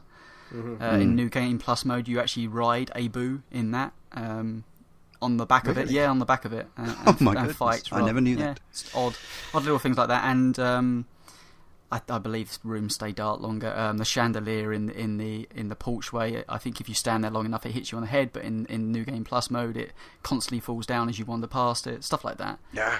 Um, I, I, I remember Ghosts being a lot harder to snaffle. That was Yeah. I, I had a brief play of it, but after having just gone through that final boss, and uh, I was like straight back in, and I thought I really don't fancy playing this again. I think they've got high. They've got double the numbers, haven't they? So if they were ten, they're now twenty. If they were fifteen, they're now hundred. some ghosts go to 300, so that's what or Yeah. 350. Yeah, and it? the- So- when you flash them with a torch, they're revealed for a much shorter time, I believe. But as um, well. the, di- the the actual diamonds are, are really interesting. Actually, it does add a lot to the gameplay. Um, for instance, there's uh, a garden area with a dog in there that you you fight, and you can when you Hmm. fight it, you can actually go through his his dog kennel into a secret area. Um, but um, there's a, a big flower in the garden, and if you water it, the flower grows, um, Mm. and then you, you leave it for a period of time. I think so long in the game, and you come back again, you water it again, it grows into a, a blooming flower, and then when you come back a third time, a lot later in the game, towards the end of the game, I guess in Act Three, um, if you water it again, it produces a gold diamond, which there is only two Mm. in the game. Um, I think the other one's from the butler. Gold diamond. Uh, well, you know, a gold diamond shaped thing. Um, That's, that's And, a um, great idea. Could be a red actu- diamond. You do get red diamonds. Yeah, red diamond's only worth Yes, five true, thousand G though. They're, they're, No, they're I mean worth in, nothing. in real in, in the real Oh, right, world, true. you get red diamonds, which look a kind of orangey colour. Um, but uh, the gold ones, I, I believe they give you thirty million in one go. So Yeah. Oh, Don't you get okay. one of those for for? I think you get one of those for getting all, finding all the boos as well, don't you? At the you end? do, yes. If you get all fifty Yes. boos, you get a, a Yeah. gold one as well. So, no. but There's there's, other little touches in, in Luigi's Mansion where you can just water the regular plants to get money and stuff Mhm. like that, and Yeah. you, can, you can keep doing that overnight, like the vases or the vases. You can keep doing these things just to constantly increase your number. But There, there's also something called Speedy Ghosts, um, where you only have one chance to get them. They're normally hidden Oh. in chests within inside the rooms. As you open the chest up, they will reveal themselves, and you have one chance. If you manage to flash a light, catch them, then you get um, you know plenty of diamonds and stuff, and it's all cool. But if you miss them, that's it. You have to reload your save and come back to it again if you want to go oh, for I the, missed the perfect everyone. end. I got quite a few. I think I missed five in the end. I think there's there's around twenty of them, um, and then a bunch of mice. But it, I mean, it's just it's added depth. I mean, a lot of that stuff you can completely bypass, complete the game, and just end up with a, an F rank.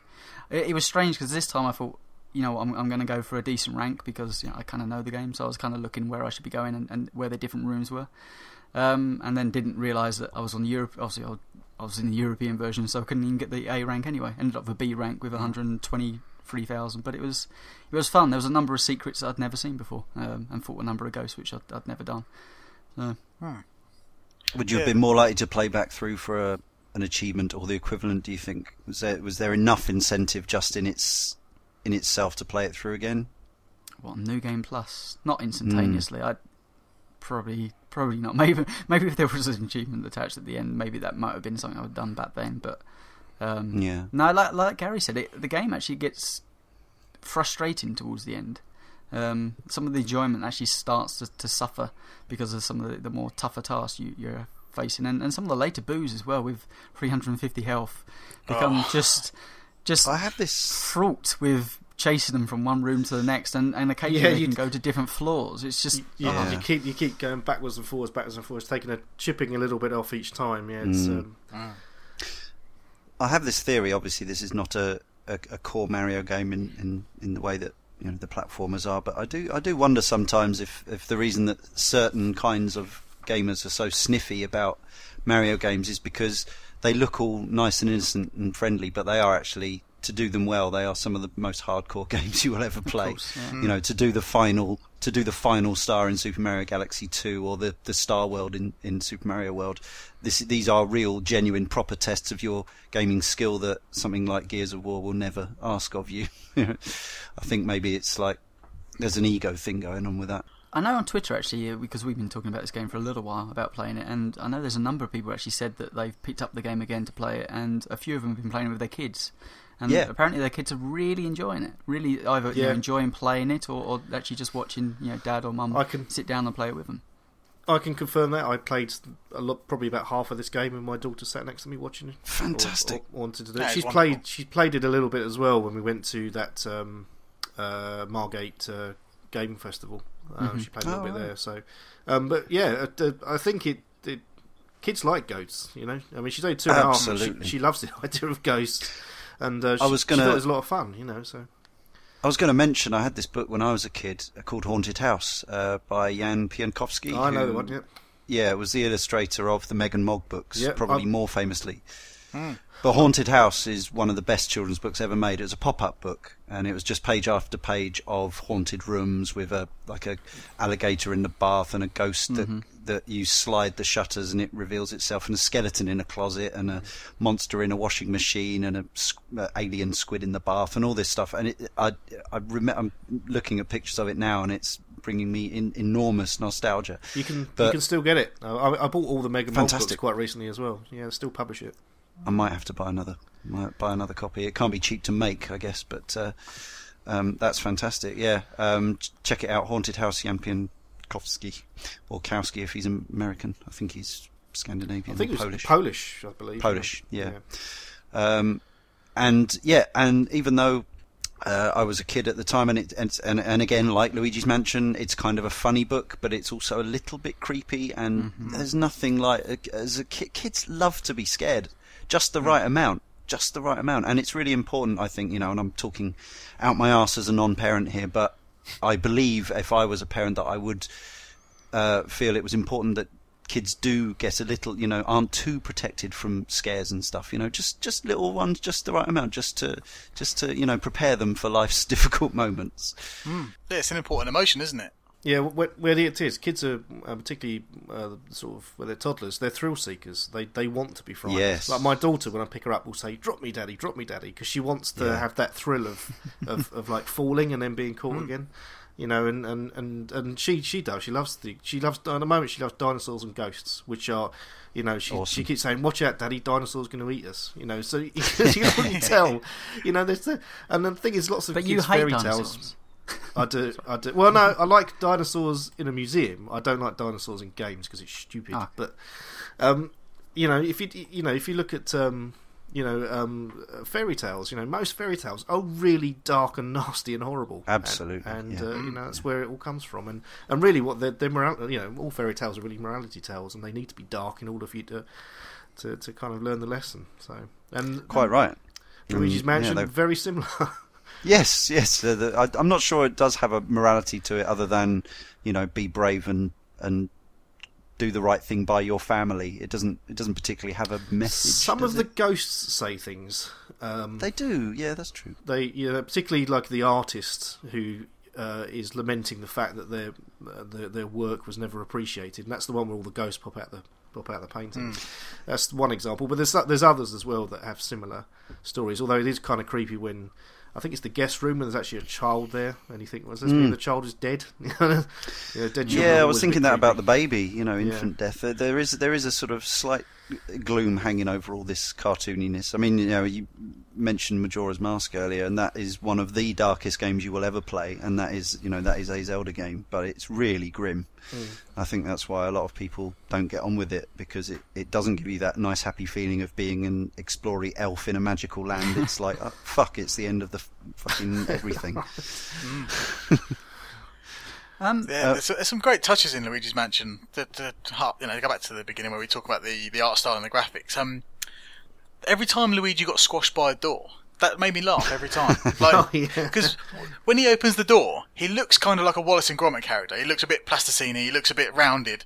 And when he gets squashed by the door and he gets flattened like a pancake, that just brings it back to like, oh yeah, yeah, you know, he looks like a, like I say, like a plast- like a plasticine character. It looks quite unique to that game. I, like, I haven't really seen any other game do it. Um, Also, a little trick as well. If you want to know what a fake door is, if you get your Hoover, real doors rattle, fake doors don't. Oh, And also, if you've That's got right. fire, you can set a light to the fake doors, but real doors don't burn. ah, so you can I actually did not get, know that. Yeah, I just used You can also the just, map. just look at the map. yeah, yeah, or you can look at the map. But when you're not doing that, it's, it's Yeah. easier That's just not to stick your Hoover on. That's true for a lot of things. Actually, there's the, But, um, um, you can tell there's yeah, ghosts in to go- chests as they rattle. That's the other thing. Yeah, I mean that's that's a really good point, Darren. The graphical style of this it's odd, isn't it? Because ultimately we, we all joke that the GameCube, well, the Wii is just basically two GameCubes strapped, strapped together, and its power been done more for processing rather than anything else. Um, but I, I think the GameCube itself, you look at most of the games, and, and we found this on the, on the day that we, we messed around and, and had that big kind of retro party. The GameCube was pretty much the main focus of the day. And I think it, just because it, it does hold up, the graphics are normally quite cartoony. Um, they're normally big, bold, bright colours. Um, you know, Super Mario, uh, Super Wind Waker. you know, Wind Waker, um, Super Monkey Ball, stuff like that. I mean, they, they they managed to get the art perfect on, on that system. Um, so Luigi's Mansion itself just it, it shines. It really does shine. Even on my like big 58 inch TV, it, it really looked quite impressive. Yes, sure, there's a, a slight SD-ness to it, but um, you know, no worse really than just playing a, a current Wii game. It it felt at times like you know, yes, there was one or two design choices they, they I think newer games would have made a difference with, but it, it felt like I was playing a roughly new gen version of, of a game. Could have easily come out on the Wii. It'll be interesting to see uh, how we feel about Eternal Darkness when we've gone back to Mm. that, which obviously attempts a more Realistic. serious adult graphical style. Um, but we'll talk about that in a few weeks. Um, So my bigger question is, so when was Super Mario Sunshine released? Uh, later the same year. Uh, or it was 2002, so it was about a year after in Japan and a few months after over here. I believe that's right. I will just double check. Carry on in the meantime. And that game looks remarkably worse than Luigi's Mansion. It does. There's it? there's repeated textures all over the all over the world. It just looks really jaggy to use that horrible word. And ah, I I kind of like Super Mario Sunshine. People bag on it too much, and I quite like it. It's sort of it's all right. It's not a great Mario game by any stretch of imagination, but the whole look of that game just looked ah, really dry. And I know it's set in like a sunshine area, but it looks really dry and just really boring to look It's at. It's got very little of the magic of either Super Mario 64 or Super Mario Galaxy. It feels too set in the real world, I think.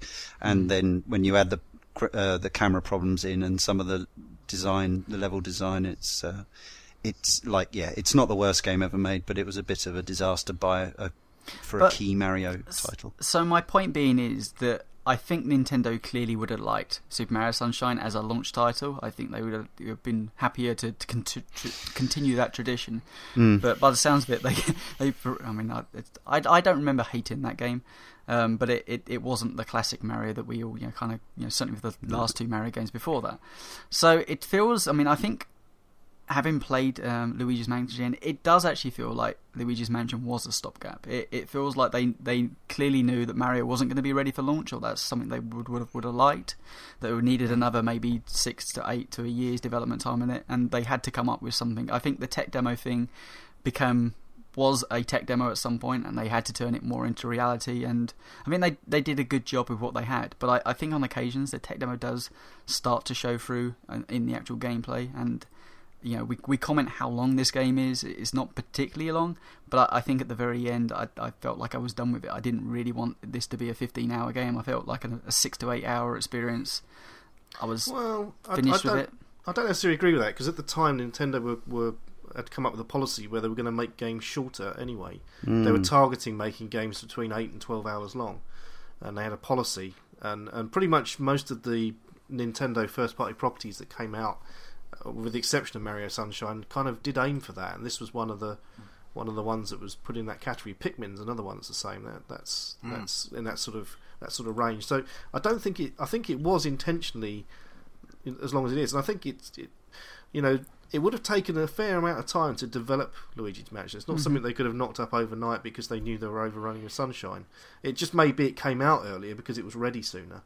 That may have been the case, but I'm sure this game was, was in development for probably two or three years, judging from the just the sheer level of detail and polish that's in there. I- If it was something that was thrown out to, as a stopgap, it wouldn't have so much detail as it as it has. Uh, you know, Yeah, I'm really conflicted about the my, with my feelings with Luigi Mansion 2. Like, do I want it to be a 12-hour, maybe 15-hour experience across the three mansions that you're supposed to be in, or do I want it to be again like a six to eight-hour focused, more enjoyable experience? I guess I want the latter because you know a, a, great game remains great forever, whereas a stretched-out game just feels damp by the end of it. Um, but yeah, the Luigi Mansion 2. I'm I'm curious to see how they can do it again and make it feel fresh and exciting. Um, Yeah, you've you've organically preempted my next question, which Oh, was what sorry. people. No, it's no, it's perfect. Um, no, I've just drawn attention to it. Uh, but it was yeah. What what do people want and expect from Luigi's Mansion 2, do they want it at all? I, I mean us. I don't mean just anyone. the general public is a fickle thing. Yeah. Who knows? Well, I, mean, I, don't, I don't know about Darren. I certainly do. I mean, I I pre-ordered it the day it was announced. You know, I. you know, I, Right. I, I'm not ashamed to admit Luigi's Mansion is one of my favourite games. You know, and um, Despite the fact that you hate the final boss. yeah, I can, can forgive it. I mean, God, if we can forgive Okay. Mass Effect, we can forgive anything, eh? But you know, Um, it's it's you know I it, to me it it was it's almost a perfect uh, video game in that it it it's balanced it's well designed it's it's intelligent it's clever it's challenging I you know you can forgive a, a kind of difficulty spike particularly if it's at the end you know Mhm. it's when you get difficulty spikes earlier in a game or sort of uh, halfway Sure. through that, that those are kind of unforgivable but to have one at the end okay fair enough you know and us you know I have beaten the game before it's just to be honest this time I just couldn't be offered I wanted to go to bed and that's why I gave up but fair enough. um, I think you know, as long as they don't go overboard with Luigi's Mansion Two, I Hmm. I get the impression that maybe that you know they've had a Luigi's Mansion Two in the oven for some time, Yeah, and they've just been they've just been looking Yeah. for the right platform for it, and not as long as Pikmin 3, but even so. Oh, yeah, I, I feel the 3DS is probably the right place for Nintendo to release anything at the moment because there's no point Yeah. in releasing anything on the Wii. Absolutely. I don't think they could. They would get away. They would get quite a bad media reaction if they launched the Wii U with the Luigi's Mansion game because there'd be Yeah. comparisons to the GameCube launch. Yes, that's a good point. So I think that's the perfect platform for it. And if you know what you know, that was new. That was news to me about the stereoscopic 3D. But now you've Mhm. told me it makes absolute sense because stereoscopic 3D only truly works when you have that 2.5, you know, Hmm. D perspective. Um, and I can see this being, you know, having played Super Mario 3D Land and, and knowing how superbly that works, I can see this just being perfect for the for the 3DS. I would be concerned if they kind of if it gets strung out, you know, over you know too long. But then again, if there's lots of clever puzzles in it, and maybe they make more use of different gadgets, then why not? Well, apparently with, with Luigi Mansions 2, they're changing the light mechanic as opposed to you just flashing your light at a ghost. You have to charge your torch, and then the the stronger the the By waggling your Wii remote. Oh no. Yeah, the, the, the stronger your flash from your torch, the more ghosts you can catch at one time. And reportedly, this new poltergust can catch three at any one time. I know you can do that in some of the levels in oh, rooms in Luigi's Mansion, but apparently um, Luigi's got a few more tricks up his sleeves now. And um, look, I'm, I'm with you, Gary. I'm absolutely excited for Luigi's Mansion 2. But again, like like you and I both said, um, just maybe maybe maybe don't stretch it out across you know 12 hours. Maybe let's keep it focused to what Luigi's Mansion sort of already already did. I assume that uh, the control of the uh, camera stick will be uh, replaced with the touchscreen rather than the uh, hideous cradle thing that they've released with the Well, second I think You hope? I think they've delayed this game to add circle pad control support or maybe a new 3DS because Luigi's Motion Mansion control? thrives on. Well, they say that you can use accelerometer and motion control with Mm. Luigi Mansion 2 to pull in the ghosts and stuff, but that sounds terrible to me. Um, Well, I think they've delayed like this game. bloody Star Fox. That was awful. Everyone Oh, knows what happens when you tilt the 3DS when you're looking at the 3D screen. It's you can't see pathetic. it I was playing Metal Gear Solid 3D Snake Eater on the 3DS, and there's the rope bridge at the start of the game, and you have to use the gyro to walk across the bridge. Like uh, if you tilt too far one side, you slip off. And I was lying down on my bed playing that, and I had no chance. Ugh. Um, but I honestly believe that they've delayed Luigi Mansion 2 to add Circle Pad Pro support or Right. the inevitable Oh, damn it! new I'm 3DS. gonna have to buy one of those crappy things then. Oh. Because I was playing Luigi's Mansion, worried for how they're gonna control the Luigi in Luigi Mansion Yeah. 2 because it thrives on the well, two you've got the touchpad is basically a giant analog stick, and I, like uh, Leon said, Mm. I s- I, assumed you would just use the touchpad, but Yeah, like um, ge- talking of Geometry Wars, Geometry Wars Galaxies on the DS. superb, superb. You use the basically use the pointer as an aiming device, don't you? Yeah, So- yeah, Ah. yeah. Mm. It's a fantastic game, by the way. You can pick it up for about three quid. That is a bargain. As as much as you say, you know, uh, Luigi's Mansion 2 is perfect for the 3DS, I'm surprised that Nintendo didn't re pick up the torch function for you know the Wiimote pointing towards the screen. There's your torch, throw it towards ghosts. Like I, I think they could have got some mileage out of that. And actually, to bring it back to your point of like Alan Wake struggling uh, in in what it does, I think Luigi's Mansion works because of the two 2.5D aspect. I, I think as soon as you come into these larger worlds, imagine Luigi's Mansion set within I don't know Super Mario Gal- uh, Sunshine's world, you know, with a lot more open space. I, I I think it's a trickier prospect, and if you look at what they're doing with the 3DS, I think there's a natural fit for it to be on that platform rather than trying to kind of shoehorn uh, an Alan Wakey style running around in, in 3D kind of scoopy Yeah. land. Um, I think it's just more of a natural fit having that, that aspect Well, of the game. Even from a commercial point of view, the fact that the 3DS is selling, you know, by the Well, container yes. shipload in Japan. Hey, and, but what, and what about the Wii U? Maybe you know you got that, that extra pad on, on the floor. You could have pretended to throw a trap and be really like Yeah, Ghostbusters. Or it could be your Game Boy Horror. It could be Yeah. your Game Boy Horror that's Well, I was just about to say, how awesome would it be if Luigi's Mansion 2 used the uh, augmented reality feature of the uh, the 3DS to. So effectively, your your Game Boy Horror would now be your 3DS, but you held it up to the real world, and you would have to say find something which matched the color of something in the game, something like that. Yeah. Anything, any, That would anything, be cool. anything like that's cool. Yeah. I agree. Well, uh, when is the release date's been pushed back, isn't it? I think, think to the summer now. Is that right? yeah. Uh, TBA Q, quarter one, It was quarter originally two. March. I, I Yeah, predict an E3 reveal. We um we Yeah. actually scheduled this podcast a little while ago because there was rumours it was going to be out around now. So Yeah. um, we thought, oh, well, game yeah. stores were optimistically hosting dummy boxes uh, when they when they still did that. But um, yeah, I mean, they, they just looks like they've pushed it back, which is probably it's no bad thing.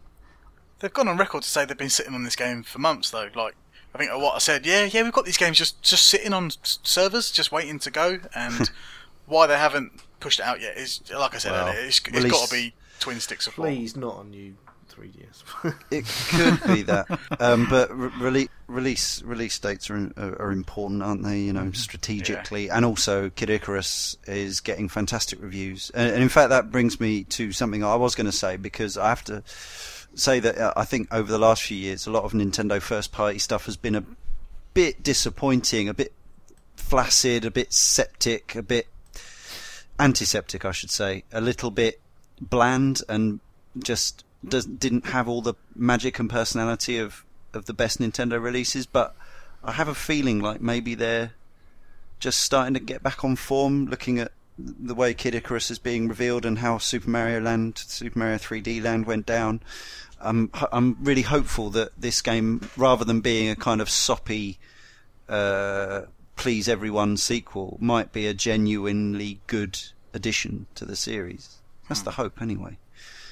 I kind of feel Nintendo have to bring out all the stops for these next, well, for the 3DS and the Wii U, because I think the Wii is a thing now that sits under most people's beds or cupboards. Uh, it's horrible to say, but I, th- I know a lot of people who I borrow their in- their PAL Wii because I've got PAL games to play and I've got an NTSC Wii.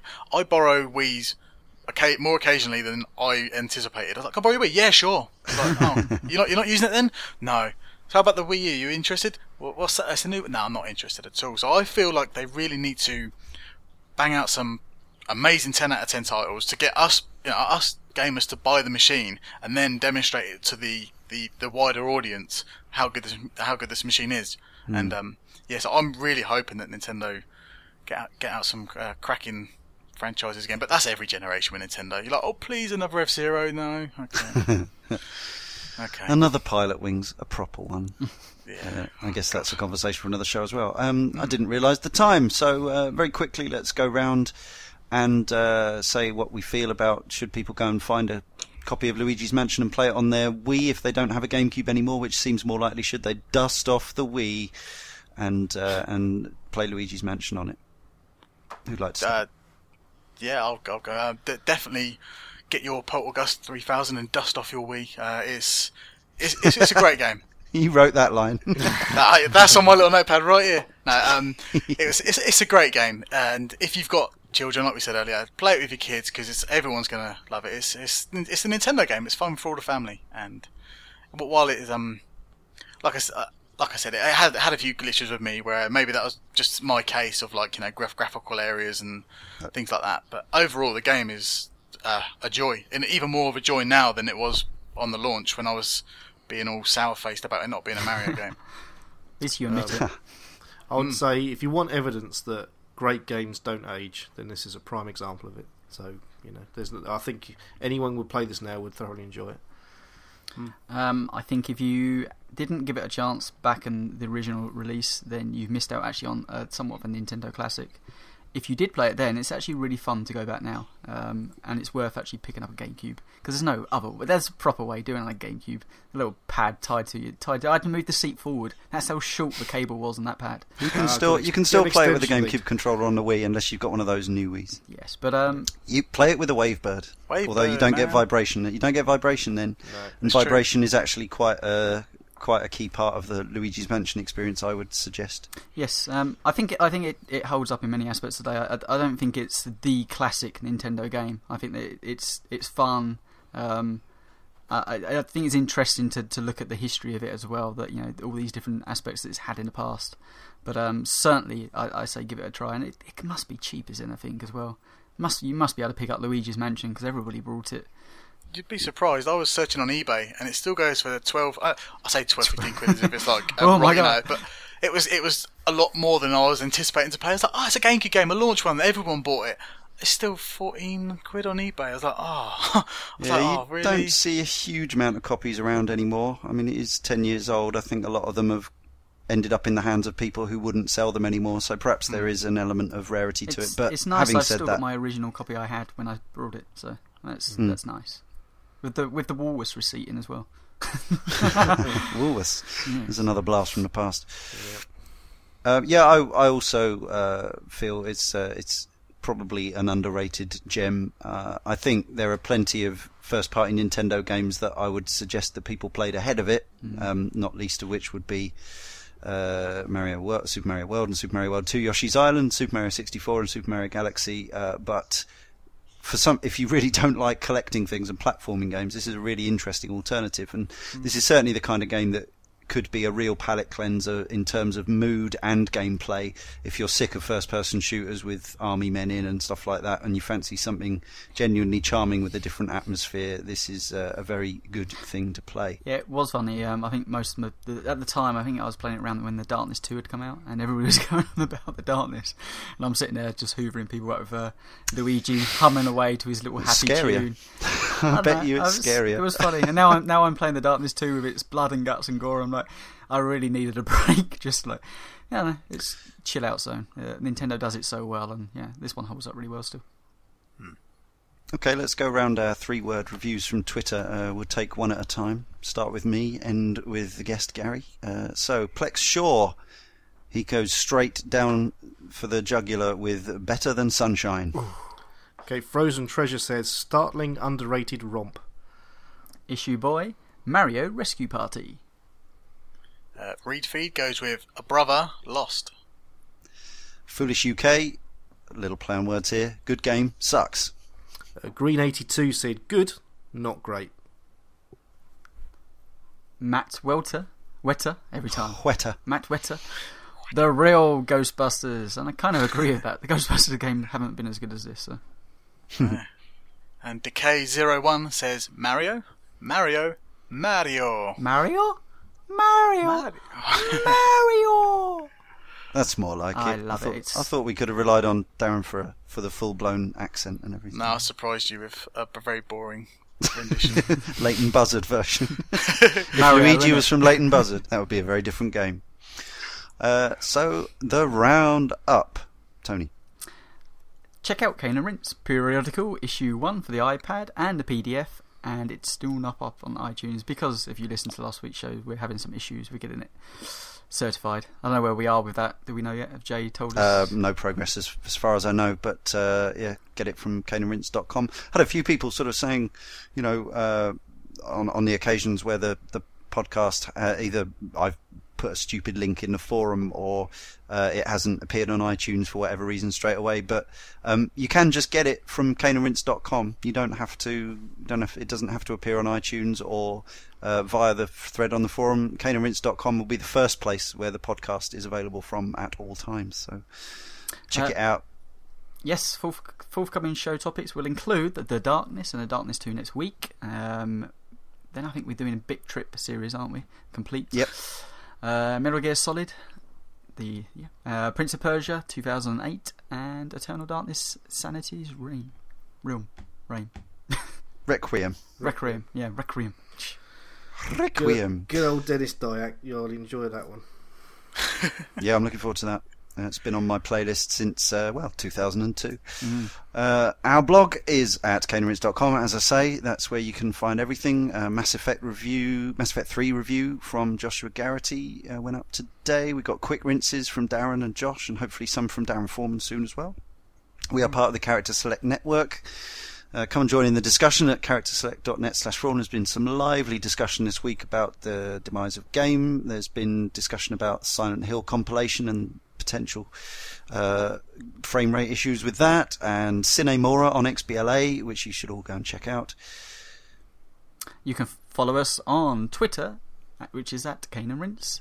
Email us at caneandrinse at gmail.com. Still getting very few emails, which, you know, we it's fine, but it's always there if you want it. gmail.com. you can like our Facebook page, facebook.com slash rinse, and of course, your iTunes subscriptions, reviews, and ratings are all very welcome. It just remains for me, Leon Cox, to thank Tony Atkins and Darren Gargette and special guest Gary Blower of Gameburst and uh, I nearly said Ninja Fat Pigeons. Is that a thing still, Gary? Yeah, yeah, we're still a community. Yeah, we still chat and hang out and stuff. And Big Red Potion. And uh, we'll, uh, I won't be back next week. Tony's hosting next week for The Darkness and The Darkness 2. Uh, I'll be back in a couple of weeks. Until then, here's some music. Mario.